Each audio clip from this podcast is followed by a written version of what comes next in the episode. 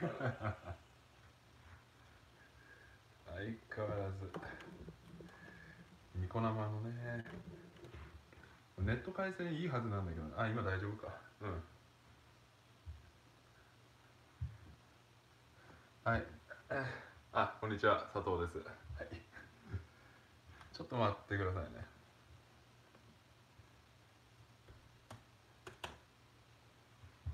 ああ。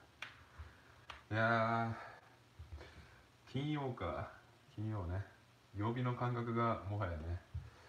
ちょっとわからない感じにある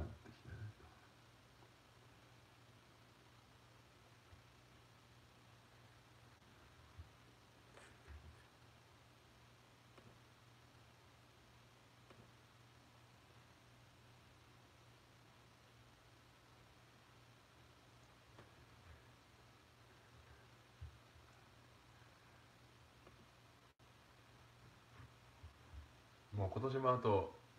2ヶ月切ってますからね。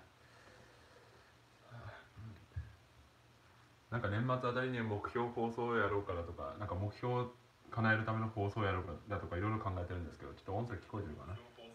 ああ大丈夫ねうん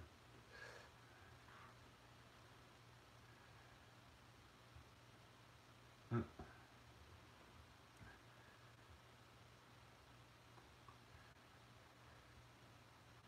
よいしょはい、えー、そしたらですね、じゃあスタートしていきたいと思います。えー、っと、こんばんは、えー、佐藤です。えー、っと、いつもありがとうございます。えー、っと、まあ、今日の放送ですけども、えー、ごめんなさい、腕組むのちょっと癖になっちゃってるんですけど、えー、売れるセールストーク3つのテクニックとは、えー、売れない、話せない、書けない、誘導の仕方がわからない悩みを解消する、まあ、セールスの哲学ということでですね、えーまあ、具体的な内容としましては、えー、売り込み感をなくすセールス方法とは、で売れない営業マンと売れる営業マンの違いとは、えー見込み客の欲しいを引き出す会話術とは？というテーマでですね、えーお話ししていきたいと、えー思います。でまあえーまあ、今回の放送をですね、まあ、しようと思ったのは、まあ、友達でですね、まあ、今一緒にこう働いい一緒にじゃないですけど、まあ、別の仕事やってる便利屋の方がいらっしゃって、まあ、その子がですね、あのまあ、そのセールストークは一応できるんだと。でなんかその商品を売るために、えーやらなければいけないこと分かってるんだと。ただその前にそもそもそういう話に持っていけないからどうしようかだとか、えーそういったことに悩んでまして。であとえーっとまああと僕のとこにもいろいろご質問いただいたりとかするんですけどその際に、えーお客さんがその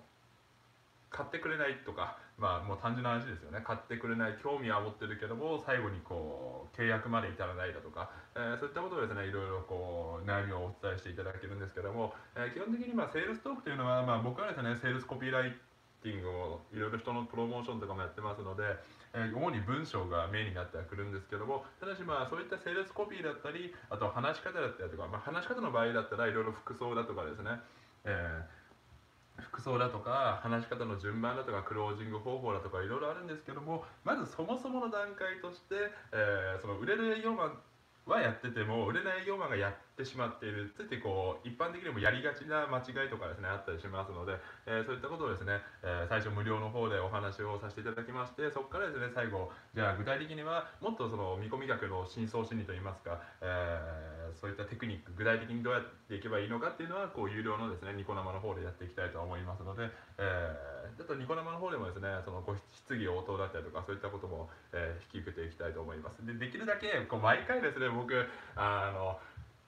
短い時間であんま人の時間を奪いたくないので奪うという表現がちょっとあれですけどあんま人にこう時間を取らせたくないのでできるだけですねその、えー短くなおかつこう今日明日からすぐに使えるですねテクニックをお話ししようと思ってから、まあ、30分を目安にですねその有料無料と有料と30分をですね目安にやってるんですけども、えーなぜか毎回ですねこの間計算したら平均で1時間17分ぐらい話してしまってるとですね、えーなんかもう全然倍だと、え倍になっちゃってるのでちょっとこうえ反省しております。なるべくこうコンパクトにまとめられるように、え日々ですね改善していきたいと思います。で、えー早速ですねやっていくんですけども皆さんあのやっぱりそのセールスとかこう話す、うん、物を売るだとか、えーそういったサービスだったりとかって苦手意識だとか、えーそういったのあったりしますか？あの例えば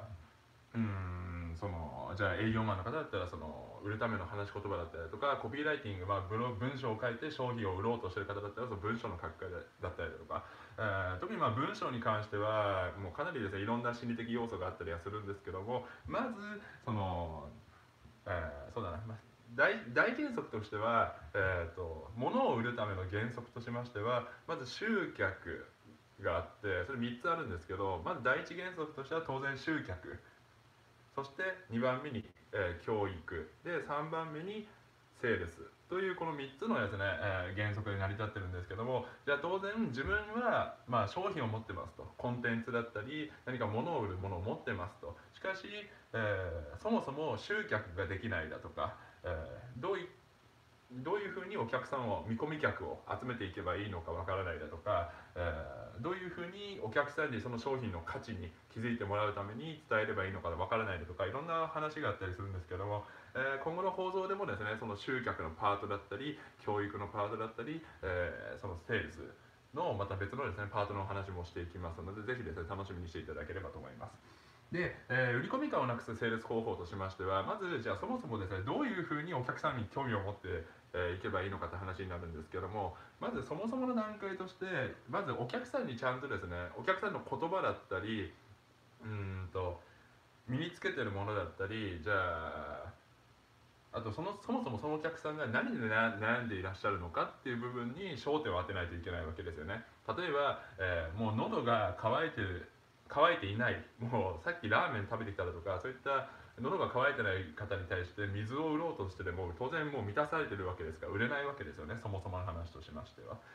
でそのその人が悩んでることだったりを、えーそのお客さんが何で悩んでるのかっていうことをですねこう会話の中で引き出さなければいけないんですけどもまず大事なこととしては、えーとまあ、質問ですよね、えー質問質問では当然、え最近なんかこう寝る前に悩んでしまうことはないですかとか、えー、と最近こう今一番困ってることってあったりしますか？っていうもうそういった質問をまず投げかけなければ、いけないわけですよね。でその質問の回答の中でお客様が、え悩んでることに対してのこうキーワードを引き出さなければいけない。例えば、えー先ほどですねちょっと、えー自分のですね会員さんとお話をしてたんですけども、えーその人その方の中ではえっ、とそうだな例えばその方はこう英語の教材英語,、まあ、英語が話せる方なんで英語の教材を持ってるんですけども、えーじゃあそれをですねどういうふうに売っていけばいいのかわからないし、えーそもそも、えーどういうふうにコンテンツを作っていけばいいのかわからないっていう悩みがあったわけですよねあってでそこで、えーあら、ド忘れした。えーすみません。えー、とそうどういうふうに作っていけばいいのかわからないっていう悩みがあるわけですよね。で、そこで、じゃあ、そういう言葉をちゃんとキーワードを聞き逃さずに、あ、なるほどと。じゃあ、その悩みを、えー僕は、えー、と解決できる手段を持ってるんですけども、えー例えば、えー、とその動画を使ったりだとか音声使ったりだとか文章を使ったりだとか、えーそういった方法が、えありますよと。で、まあ、具体的な方法がわからない場合だったら、え一応こういうサービスがあるんですけどもこれをやることによって、えー、とあなたはこういうふうに結果を得ることができますよっていう未来を伝えた上ででそこで興味を持ってもらえるか持ってもらえないかっていう判断をしなければいけないんですけども、まあ、要は大前提としてちゃんと悩みを持ってるかそしてその悩みを引き出すことができるか。でそれはちゃんとその相手に具体的な質問を投げかけなければその相手にも具体的な回答が返ってこないのでまずちゃんと具体的な悩みを具体的な質問をちゃんと相手に投げかけてあげるってことをしなければいけないっていうのがまず第一点にはなりますね。あなんかだいぶ見てくれる方が増えてちょっと嬉しいですね。はい。なので売り込み感をなくすっていうのはあの例えばじゃあ洋服の店員や店員さんがいたりしたらあのさぞもう待ってましたって言わんばかりにあのこちらにこう来るじゃないですか、えー、と何か。であの時にあのその声の書き方にもよるんですけど例えば、まあ、洋服の店員屋さんに話しかけられて嫌な思いした方だって分かっていただけると思うんですけど何かお探しですかぐらいだったら、えーまだ売り込み感というかそういうのはない。そもそも洋服屋さんに立ち寄ってる時点で興味があるわけなんでしかしそこであのあのお客さんおきれいですねみたいな。こうぜひあなたにお似合いそうな洋服がもあるんですけどみたいな。どっちだなんか今日ジーパンお探しですかとか、えー洋なんか上に羽織るシャツをお探しですかとかやたらですねその商品のアピールを知ってきたらちょっとこううんざりするとかって、えー、ありません、えー、なんかその最初からもう売る気満々みたいな。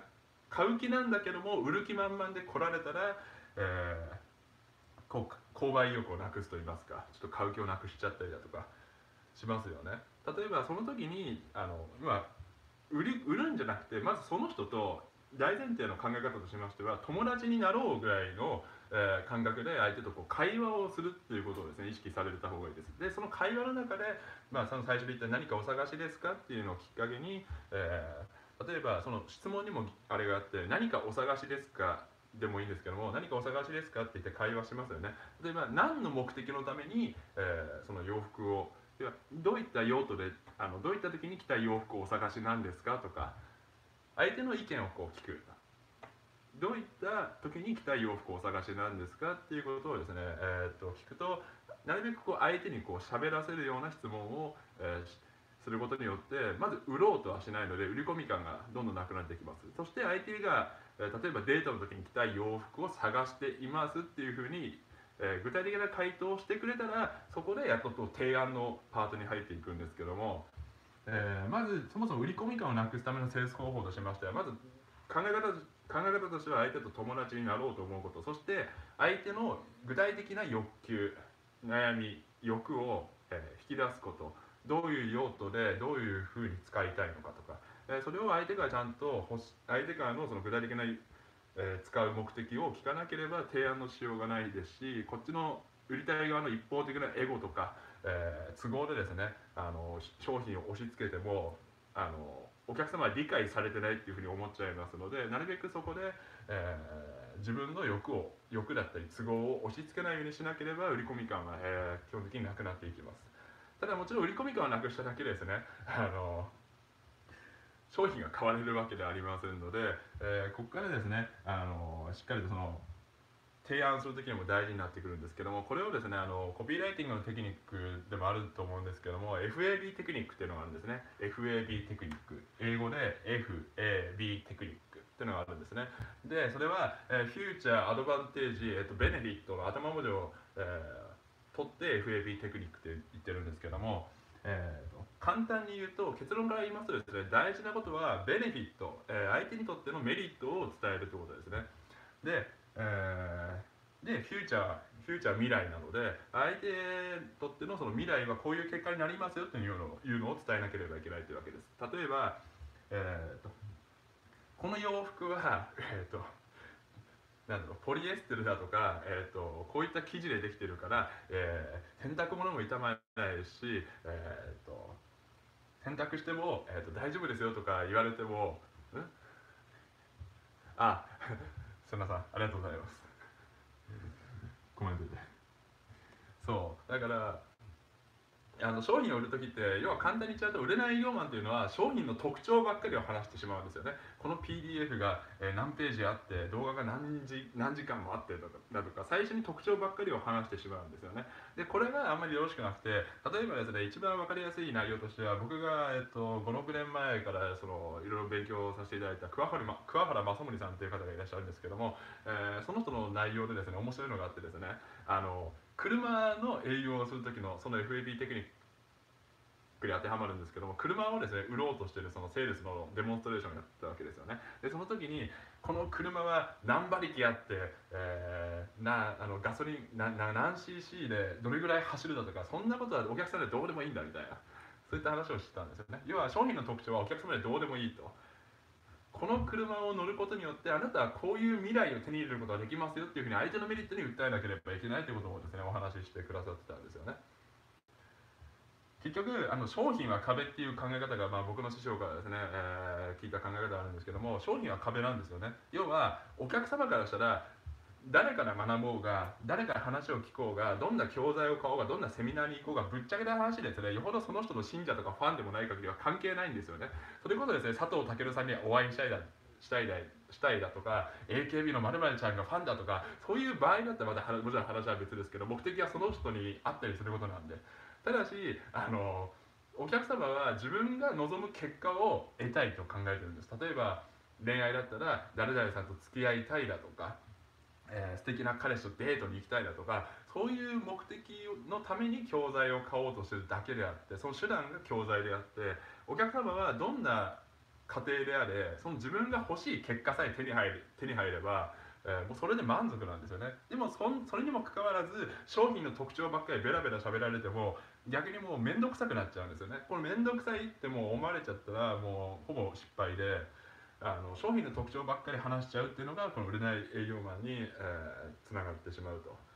なので売れる営業マンはちゃんとその商品を使うことによってあなたはこうこういう状態例えばえーと、お金稼ぎで言ったらあなた今月収10万円で税金を払うのにも困ってて、えーと、社会保険料だとか国民年金保険を分割で払ってて困ってる状態だけれどもこの教材を使ってこの教材の順番通りに進めることによって、えーと好きな時に海外旅行に行けたりだとかまあ、その人は海外旅行が好きっていう前提ですけど好きな時に海外旅行に行けたりだとか、えーと、借金は一括で返して、えー、ムカつく上司に辞表をたた辞表を叩きつけてそして意気揚々と会社を辞めることができますだとか全然商品のことを話してないですよねこの段階では。例えば車だったらこの車に乗ることによってあなたのこうあなたがその奥様があなたのことをみなあの羨望の眼差しで、えー、見てくれますだとか子供から「パパこの車かっこいいね」っていうふうに褒められるようになりますだとかあと会社に乗りつけたら、えー、周りの同僚の方々が「すごい車に乗ってますねまるさんそれいくらしたんですか?」っていうふうに興味の眼差しであなたは見られるようになりますよと「いかがです？この車超かっこいいでしょ?」とかそういうあのそういう結果をですねあの相手が望む結果をちゃんとそのベネフィットとして説明してあげなければ、えー、いけないということですね。だから商品の特徴は商品の特徴ももちろん大事なんですけどもその相手に買う理由を与えるために人は感情で購買をあの欲しいと思った時そのお金を払って買うっていう行動を正当化したい生き物ですのでその正当化する理由のために特徴を覚えておく。そして質問された特徴にその特徴を言ってあげるぐらいでちょうどいいんであの相手に提案するときにちゃんと相手のメリットをしっかりと伝えてあげなければ意味がないということですね。例えば他にもじゃあ例を挙げるとその英語の教材をこれから作ろうとしてる、えーと、会員さんの方だったらえー、まあ、もちろんそのターゲット次第にもよるんですけども、えーと、例えば、うん、楽天さんとか楽天に入社したいと。でも楽天の会社は、えーと、あ三木楽天で三木谷さんの会社ですね。楽天の会社は英語がこうあの社内の、えーと、共通言語になってて社内では英語を使わなければいけないと。でも自分は英語を話せないから、えー、どうしようもできないんだけどどうしよう困ったなっていう人に向けてその英語の教材を売るんだったら、えーと、あなたはその会社で、えー、と英語を話せないことによって出世の出世だったり周りからですねバカにされることもなくなってむしろ、えー、とそのこの英語の教材使えば、えーと、楽天でもそういった会社の会社で英語を使う時にも困ることもなくなりますし外国人の方ともビジネストークができるようになりますよだとかそれでもそこでこの教材この英語の教材は何時間あって MP3 でずっと聞けてスマートフォンでもいつでもどこでも勉強することができますとか先に説明しちゃうとそれが私の望む結果にどう関係があるのかなって思っちゃってちょっと購買意欲が薄れてしまうので最初にちゃんと,、えーとベネフィットを伝えてあげるということですね。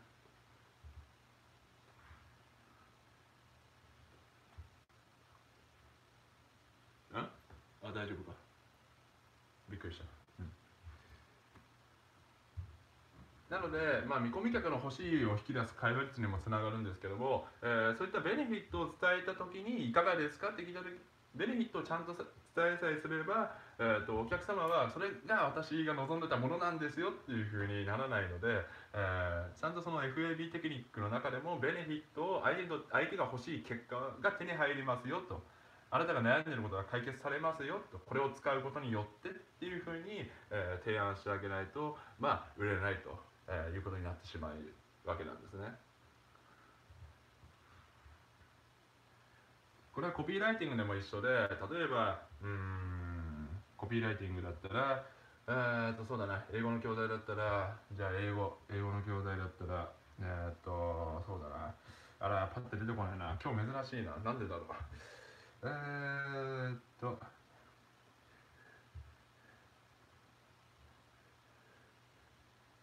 あえー、っと30日例えばよくコピーライティングって文章でなんかボレットっていうパートがあるんですけども、えー、その1行で、えー、例えば聞くだけで、まあ、ちょっとコピーライティングがあれですけど聞くだけで、えーと、あなたの英語力がぐんぐん上がる秘密とはっていう一行、まあ、商品のそのあなたが手に入る未来を語った後にその後、えー、と相手にとっての未来を語るっていうボレットっていうパートがあるんですけどうん例えばもしコピーライターの方が見てるブログ文章を書いて、えー、と商品を売ってる方が見ていらっしゃるのでしたら、えーそのそのボレットはそのベネフィットをどう伝えればいいかっていうのは商品の特徴をパッて1行で書いた後にだからっていうのを前振りにつけると自然とメリットを話せるようになります。例えばこの教材は、えー、と音声で、えー、と30日間にわたって、えー、と30日間の音声が流れてきます。だからあなたはスマートフォンで移動中でも、えー、と移動中でも、えーイヤホンのみで場所に場所あの物の置き場所とかに困らずに移動中でも勉強することができますよとか、えーいう書き方ができるようになります。大体このベネフィットを考えるのがいざ考えるってなった時にパッて出てこないことは、えー冠に「だから」っていうのをつければ全部解消できますので、えー商品の特徴を1行で書いた後に「だからあなたはこうなりますよ」だからをつけると自然とこう相手にとってのメリットだったりベネフィットを作れるようになりますので、えーそういうふうにですね今後もし文章とか書かれ書かられて相手にとってのメリットを文章で伝えようと思った時は前振りに「だから」をつけると自然とですねメリットをあの書けるようになりますので、えーぜひですね一度試してみていただければと思いますはいはい、えーそしたらですね、じゃあ、無料で使えるテクニックもお話ししたところで、早速ですね、まあ、明日から話すときだったり、これってですね、別にビジネスに限らず、日常生活とか、えーまあそういった恋愛とか、あと、まあもちろんビジネスでも使えますけども、そういった日常生活でも、えー使える方法ですので、あの結局、人って、あのうん、あんまり語弊があるかもしれませんけど、あの自分にとってリターンがあるのかメリットがあるのかっていうのをですね自然とですねもう本能で考えてしまっている生き物ですのでこの人の話を聞く価値があるのだろうかとかこの人と、えーじゃあ食事に誘われた時でもこの人と一緒に食事して自分は楽しいのだろうかとかそういったことをですね自然と考えてしまうのでそこでちゃんとこう相手にとってもメリットがあるよっていうのをですあり相手にとってメリットがあるってことを伝えられることによって、えーその例えばじゃあデートの制約率だったりとか、え商品の制約率だったりも変わってきたりしますので、えーぜひですね、まあ、この動画を見て、えー文章だったり、え話だったり、えそういったですね日常生活に今日話した FAB テクニックだったり質問の話とかですねをやってみていただければと思います。